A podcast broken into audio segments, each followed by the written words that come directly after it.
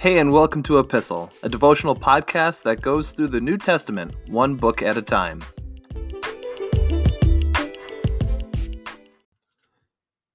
We've got some pretty familiar verses to get through today, starting in Luke chapter 2, verse 1.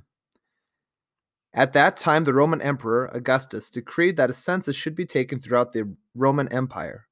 This was the first census taken when Quirinius was governor of Syria. All returned to their own ancestral towns to register for the census.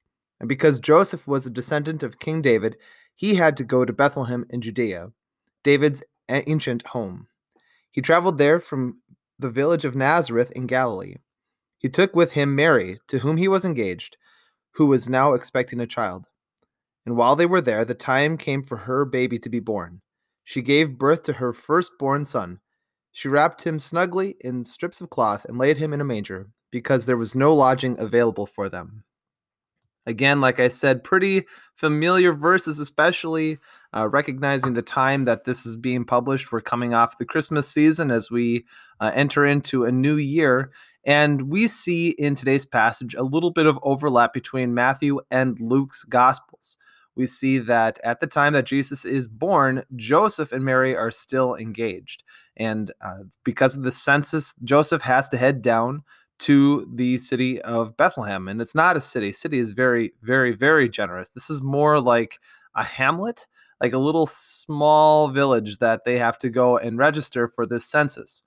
Luke gives us a little bit more of a setup than Matthew does about what's happening in the world when Jesus is born. And that's just because that's Luke's style.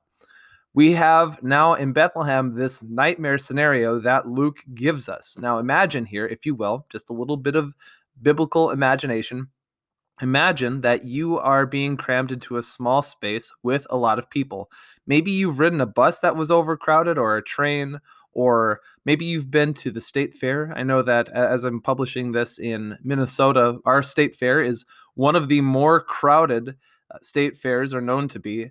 And it's hard to find a spot to just sit back and relax and even space out and decompress from being crowded around by a ton of people. So not only do you have the discomfort from being crammed together in a small place with a lot of unfamiliar people, imagine that you're being forced to do it by someone you've never met who has more authority than you do.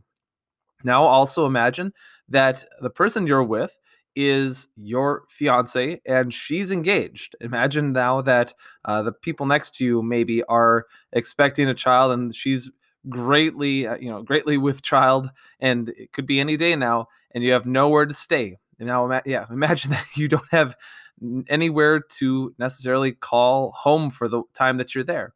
Now imagine that her water breaks, right? This lady next to you, imagine that her water breaks. This is the nightmare scenario that Joseph and Mary are in. And they have to take whatever is available to them. They have to resort to this last-ditch effort. And, you know, as one who has experienced this from the outside perspective of being a dad, this is incredibly stressful, not to mention having to go and register for the census so that people can know how much to tax your country. You have just this tremendous scenario that's taking place, and you really feel for Joseph and Mary during this time. And we know this passage well enough to know that they go and find a stable to go and have this child. And there's an element of exposure here, right? Where at least in a room, you have some privacy. At least you have some kind of discretion and secrecy, but no resorting to whatever's available to them.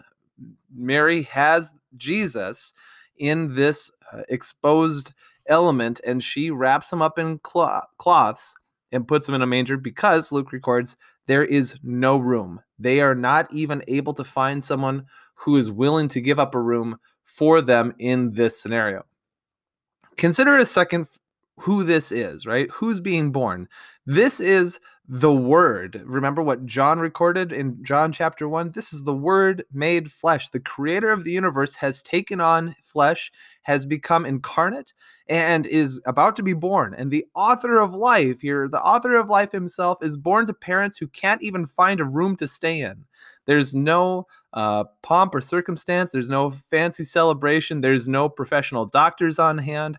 It is simply it is what you get, right? And this is the world that Jesus is born into here. And this is a pattern that we see, a theme that we see again in Scripture. This is a lot of what we'll call divine subversion.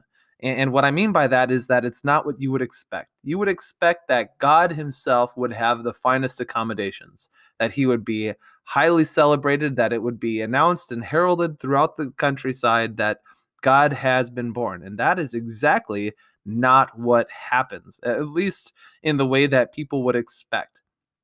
And it really highlights, again, this divine subversion, that God is doing all of this to prove a point, that his standards, his way of doing things are not the way that people would usually do things. So our takeaway point to discuss today is, what is God trying to tell us by being born in less than ideal circumstances?